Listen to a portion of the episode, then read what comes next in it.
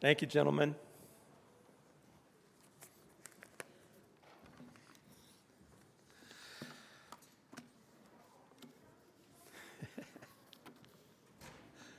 well, let's take our Bibles and we will turn to the Gospel of John.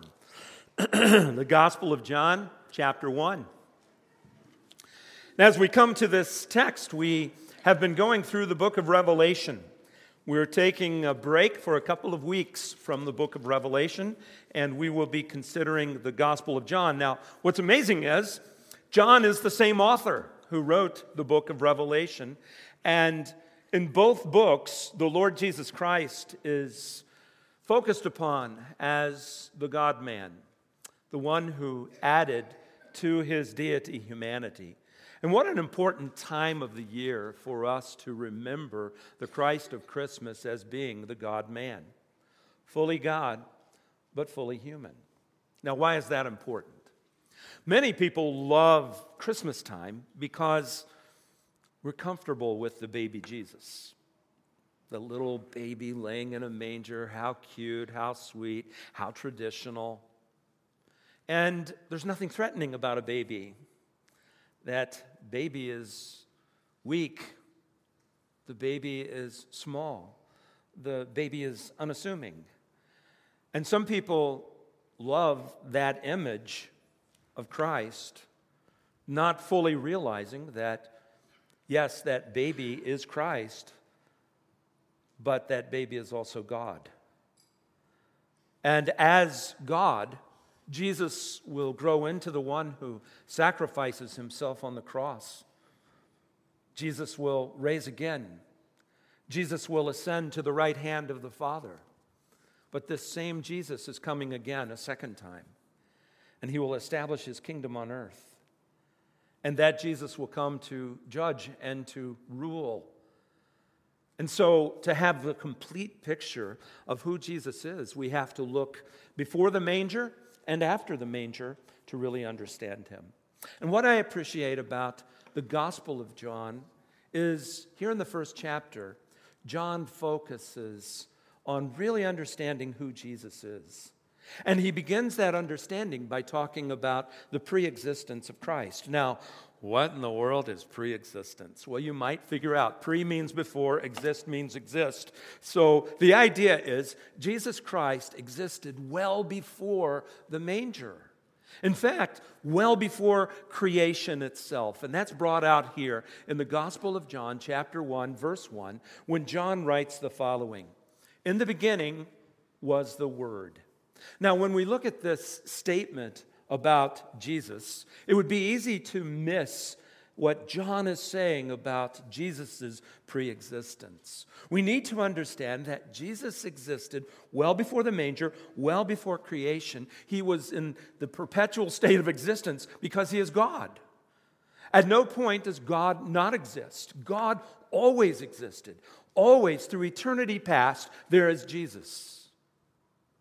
Jesus is described in this text as the Word. Now, when we think of our word, word, what do we think of? We think of something that is able to communicate a concept or an object. By saying something, we know what it represents. We know that book represents what I have in my hand. That word communicates something. Well, the same thing is true about Jesus. Jesus is existing in eternity past, but he is the exact communication of who God is, what God is. He is the Word. And if we're really going to understand what this text is saying about Jesus, we're going to understand that he was always existing as who he is throughout eternity past, as the second member of the Trinity, as the Son, as Jesus Christ. So here, John brings us to the face to face truth that Jesus, throughout the beginning, was the Word. And by beginning, he doesn't mean the start of something. What he means is this eternal existence in the past in this context. When we say the word beginning, we have the idea that something didn't exist and then it did. But when John is communicating this, we know that Jesus existed throughout eternity past. We need to understand that, to grasp that, if we're to really understand who the Christ of Christmas is. The writer of Hebrews talks about the aspect of Jesus revealing who God is when he wrote the following words Long ago, at many times and in many ways, God spoke to our fathers by the prophets. But in these last days, he has spoken to us by his Son, whom he appointed heir of all things, through whom he also created the world. So, the implication of this passage of Scripture is Jesus existed before the creation of the world. It was through Jesus that God created the world. And it goes on to say this He is the radiance of the glory of God and the exact imprint of his nature. It goes on to say the following he upholds the universe by the word of his power. And after making purification for sins, he sat down at the right hand of the majesty on high. Jesus, as the word, communicates who God is in the ultimate way, in the perfect way. So much more superior than what the prophets had to say about God. The living God who lived among us, who was born in the manger, who existed well before that because he was the one through whom God created. He is Jesus, the one that we worship, the one that we celebrate at Christmas. But Jesus' pre existence also communicates something else. Jesus existing as God throughout eternity past added to his existence as God, we call that deity. He added to that the flesh. In other words, humanity a physical body, God took on human flesh. In this first chapter of John, John states it this way The Word became flesh and dwelt among us, and we have seen his glory, the glory as the only Son from the Father, full of grace and truth. So, this Jesus who existed in eternity past accepted humanity, took upon himself humanity, adding it to his deity. And although he had existed as God, he now comes to communicate God, to show the glory of God, to show us what God is like in the most perfect and full way. Something else John tells us in this first verse. In the beginning was the Word and the Word was with God. Now, Jesus perpetually existed with God. Here's the idea we have the Trinity God the Father, God the Son, God the Holy Spirit. The Trinity has been the Trinity forever.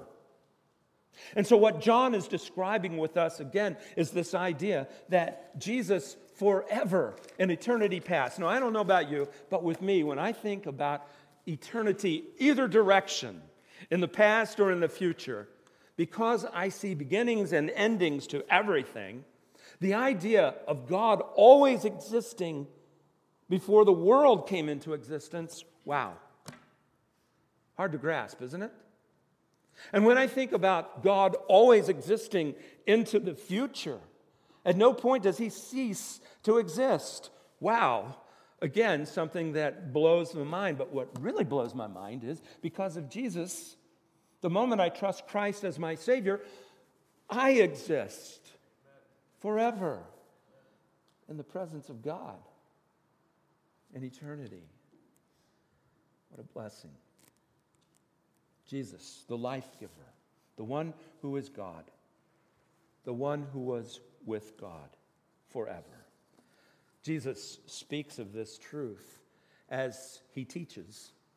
When Jesus prayed what is really the Lord's Prayer, a time in preparation for the cross when Jesus spoke to the Father, John gives us some insight into who Jesus is by recording the words of Jesus. And listen to what Jesus says here in John chapter 17, verse 5. And now, Father, glorify me in your presence. He's preparing for the cross. And he knows that he's going to pass from this earth back into heaven. And he's saying, Glorify me in your presence. Now look at this with the glory I had with you before the world began. Jesus was existing throughout eternity past. In fact, the way this is framed in the original language, when it says the Word was with God, we would translate it maybe more accurately the Word was continually with God. That is the person of Jesus Christ who we worship more, so much more than a baby in the manger. The Apostle Paul, in that great chapter, Philippians chapter 2, where he discusses who Jesus is and the fact that Jesus set aside all of the attributes that he once enjoyed as God and emptied himself of those things, no longer having the independent use of those attributes like omnipresence, omniscience, omnipotence, in other, other words, being all powerful, all knowing. God set that aside to become, to become a baby in a manger, and I want you to think about that. I wouldn't want to go back to being a baby from what I enjoy today, right? The limitations of being a baby just as an adult. But imagine being the infinite God, the creator, the one whom angels worshiped to set that aside, to empty himself. I would want to hold on to that, but Jesus set that aside for us. And this is what the Word of God says in Philippians chapter 2 who, being in very nature God, in other words, everything that makes God God, that was enjoyed by Jesus Christ. It goes on to say, He did not consider equality with God something to be grasped. In other words, He didn't hold on to that position of equality with God, but He set that aside. He emptied himself of it, we're told in that text, to take on human form, humanity, the flesh. So here is our Jesus that we worship. He is the one who was pre existent, He was the one perpetually at the side of the Father. And then John also presents him as part of the triune God. Now, look at the last statement of that first verse. In the beginning was the Word, and the Word was with God, and then he cuts to the chase, and the Word was God. When we say the word Trinity or we talk about the triune God, this is a complex theological concept, but it's a biblical one. Although the word Trinity doesn't appear in Scripture, the description of God the Father being God, God the Son being God, and God the Spirit being God are all three taught in Scripture. The scripture teaches us that God is one God, but three persons God the Father, God the Son, God the Holy Spirit. Now, if any of you find that doctrine hard to grasp, we all do. It's hard to wrap your brain around it because all I'm used to seeing is one individual manifested in one individual. But when we look at God, God transcends us as human beings. God is God, but He is three distinct persons. There are many illustrations that people try to use to help us understand the Trinity, but all of them fall short because we are trying in human terms to express who God is.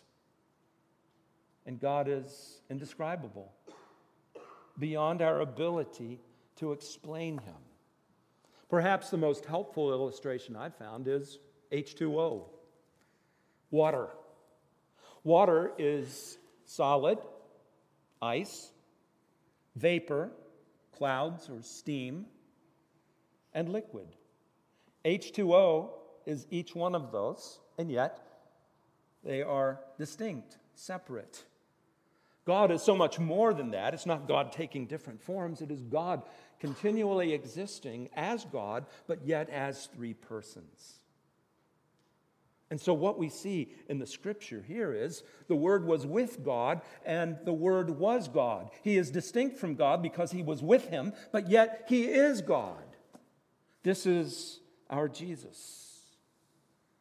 And we need to understand Him as God. And here's the thing a lot of people will look at Jesus and they feel comfortable with the baby in the manger. They may even feel comfortable with the good teacher, the prophet, those human aspects of Jesus.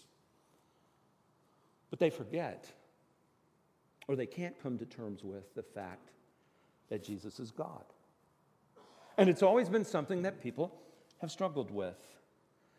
There are a couple of records of interaction Jesus had with the spiritual elite of his day.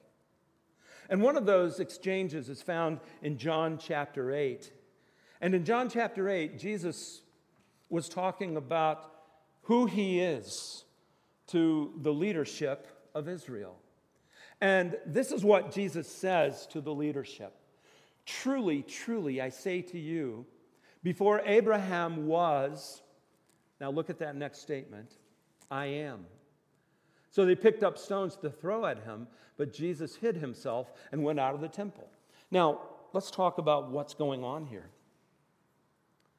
Jesus is having a discussion about who he is with these leaders of Israel. And he makes the statement, Before Abraham was, I am. Does anybody know what the Old Testament name for God, Yahweh, is translated as? I am. Jesus is making a statement here I am God. And the leadership fully understood it because their response was, Let's stone him. He's saying he's God. We need to understand that Jesus is so much more than just a teacher, so much more than just a baby. He is God and should be worshiped as such. And so at Christmas time, as you set up your manger scenes, be thankful for God taking on human flesh, but don't stop there. Remember that Jesus is so much more than that baby in a manger. He is God, and He is worthy of being worshiped. One other exchange that Jesus had with the leadership of Israel was in John chapter 10. And Jesus once again was talking about his identity, who he is. And it says in the 31st verse, the Jews picked up stones again to stone him. And Jesus answered them, I have shown you many good works from the Father. For which of them are you going to stone me? And the Jews answered him, It is not for the good work that we are going to stone you, but for blasphemy, because you, being a man, make yourself to be God. They understood the claims of Christ that Jesus was claiming to be God. And reaction to that was, I will pick up stones and stone him for blasphemy. Jesus is God and should be worshiped as such. But man didn't. Man rejected him. Something else that we see about our Jesus. The power of Jesus to mediate between God and man. And this is an important truth that I think often is ignored or forgotten by us as believers. Jesus is the ultimate mediator. Now, what do we mean by mediator? A mediator is a go between, somebody who represents one person to another person to bring them together. He speaks for each one. He's a mediator, he mediates between the two. This is Jesus' role as far as God and man, and even God and creation. Jesus is the ultimate mediator. And we find this, first of all, in the second verse, when John talks about the position of Jesus as the mediator from creation. Look at verse 2. He was in the beginning with God and all things were made through him, and without him was not anything made that was made. Now, again, this shows the preexistence of Jesus, the fact that he existed before creation itself, but it also shows this role as mediator. Look carefully at the words of this third verse. All things were made what? Through him. Now, what does that mean? That things were made through Jesus. What it means is this God the Father interacted with creation itself through the mediator, the Lord Jesus Christ. All of creation comes through him. Why is it important that Jesus fulfills this role as mediator? Because as mediator, Jesus is the one that we come to the Father through. Jesus is the one that I can have relationship with the Father through. And as the mediator of creation and the mediator of my salvation, Jesus is not just a go between, but he is my go between. He is the one who gives me access to the Father. This role of him being creator. This isn't an isolated passage of Scripture that talks about God creating through him. Look at what the Apostle Paul says in Colossians. For by him all things were created, things in heaven and on earth, visible and invisible, whether thrones, powers, rulers, or authorities, all things were created by him and for him. This is speaking of Jesus. He is the one through whom God created everything, visible and invisible. In other words, everything. This is an important truth that we need to grasp about who Jesus is. The writer of Hebrews, once again, in that second verse, in these last days, he has spoken to us by his Son, whom he appointed heir of all things, and then again, through whom he made the universe, all of creation, everything that exists. It was through Jesus. This is the one who accepted coming to a manger, setting aside all of that power, all of that glory, that he might live among us and die on the cross for our sins because of his great love. So much more than a baby or a prophet or a good teacher. He is creator. He is the mediator, the go between between me and God. The Apostle Paul wrote this to the Corinthians Yet for us there is but one God, the Father, from whom all things came, and for whom we live, and there is but one Lord, Jesus Christ.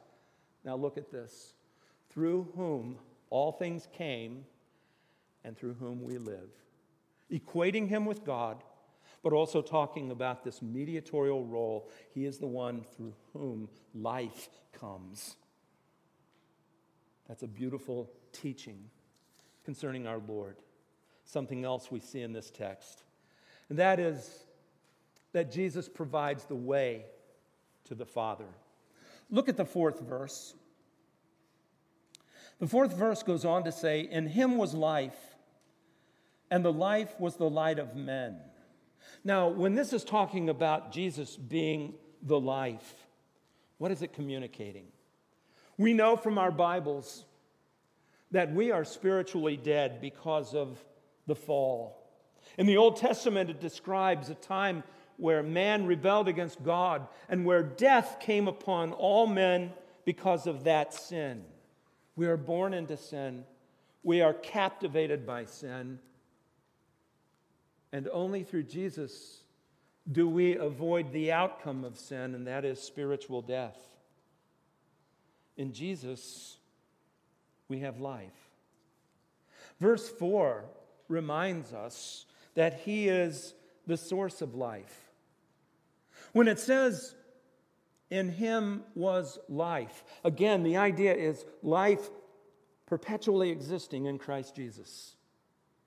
I believe that the creation of Adam was through Jesus Christ, the mediator of creation.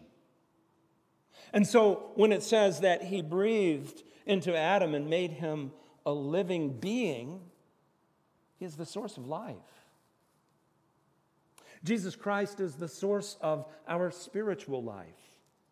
When we place our faith in Him, we come into right relationship with the Father. He overcomes the penalty for sin, death, and He gives us life instead because Jesus Christ is the life. Jesus said this at Lazarus' tomb before he would go and prove himself to be the one who gives life. He said this I am the resurrection and the life. He who believes in me will live even though he dies, and whoever lives and believes in me will never die. Do you believe this? Now, while physically Christians die, spiritually we are made alive. And what the scripture teaches us is, as a believer, as one who has found Christ, who has life from Christ, when I am absent from this body, I am present with the Lord. But something we'll see as we persist in our study in the book of Revelation is this Jesus is coming again, and there will be a resurrection to life of this body as a follower of Jesus Christ. Jesus is the life. And it is only through him that we find life.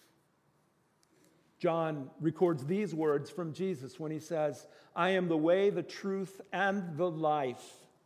No one comes to the Father except through me. So it's through creation that we get physical life and spiritual life, but then sin brought death. But it is through Jesus that we come to experience eternal life. And He is the mediator who brings that life. Jesus also said this in John chapter 20, excuse me, it was John who said it, and this is what he says These things are written to you, or that you may believe that Jesus is the Christ, the Son of God, and that by believing you may have life in his name. This is how we find life through Jesus. But then look at the last part of the fourth verse and on into the fifth verse. That life was the light of men.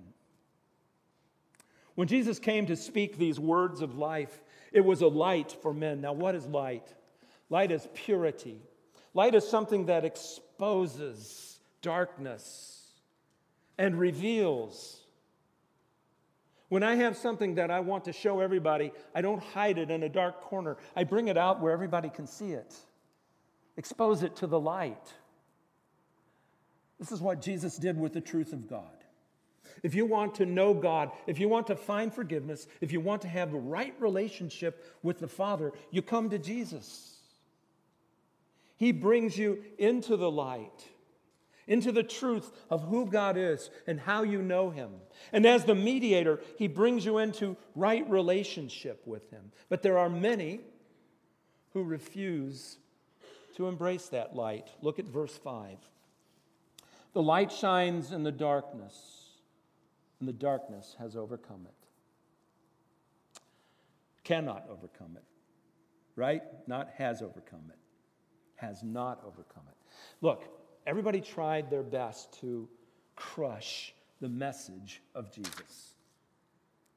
But what did Jesus do? He shone brighter, truer, demonstrated the love and the grace of the Father, and demonstrated himself to be the mediator the go between, the one who brings us into right relationship with the Father.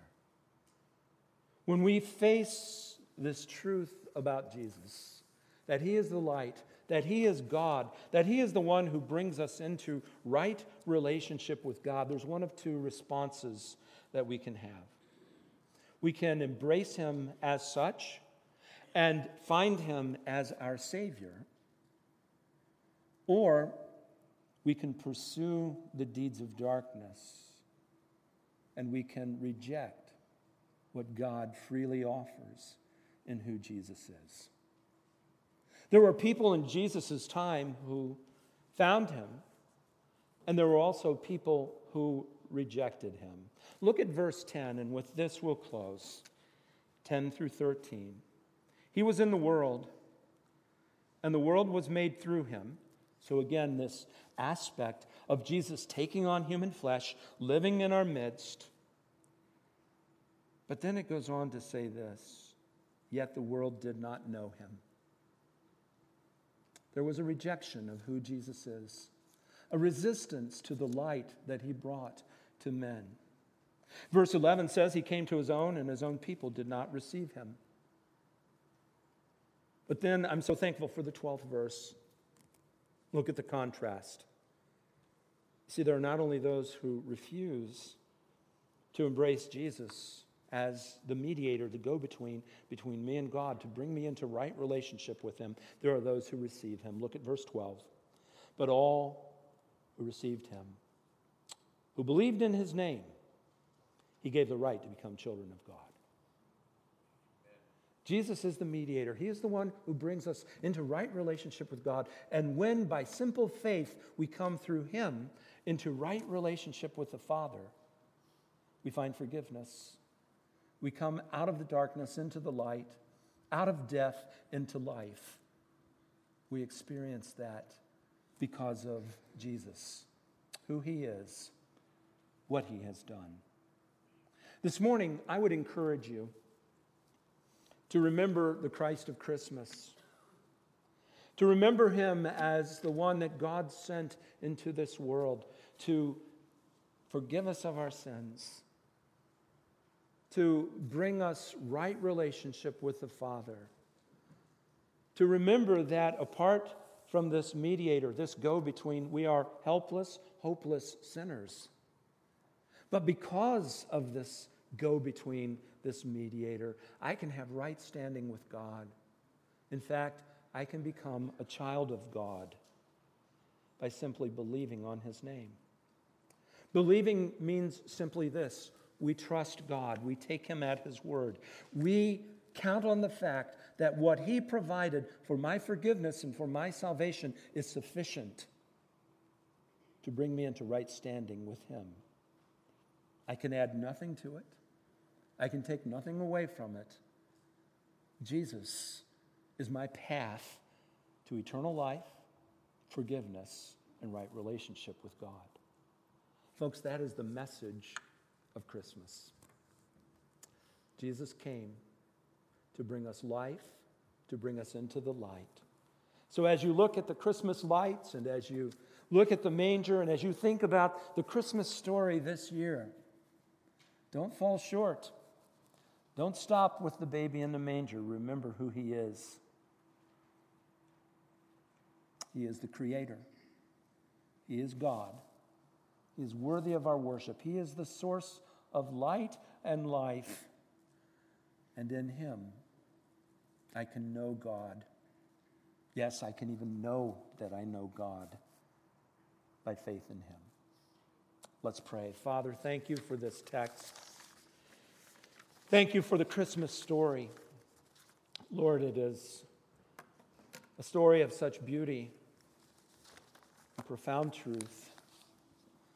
Let us not minimize it. Let us not, through familiarity with the story, become contemptible. But Lord, let us look to Jesus, the author of life, our Creator our mediator, our go between, who brings us into right relationship with you because of what he did on the cross when he died on the cross for our sins. Lord, may each person here this morning grasp that message. And Father, if we are those who have come to that truth and believe it with all of our heart, let us fall on our knees and give thanks to you. Gratitude for the salvation that you have freely given us in Christ. And Father, if there is one here this morning who has not come to that conviction, that belief in the truth of the gospel, that through Jesus they can have right relationship with you, Father, let them turn to you this morning and embrace that truth. And we pray these things in Jesus' name. Amen.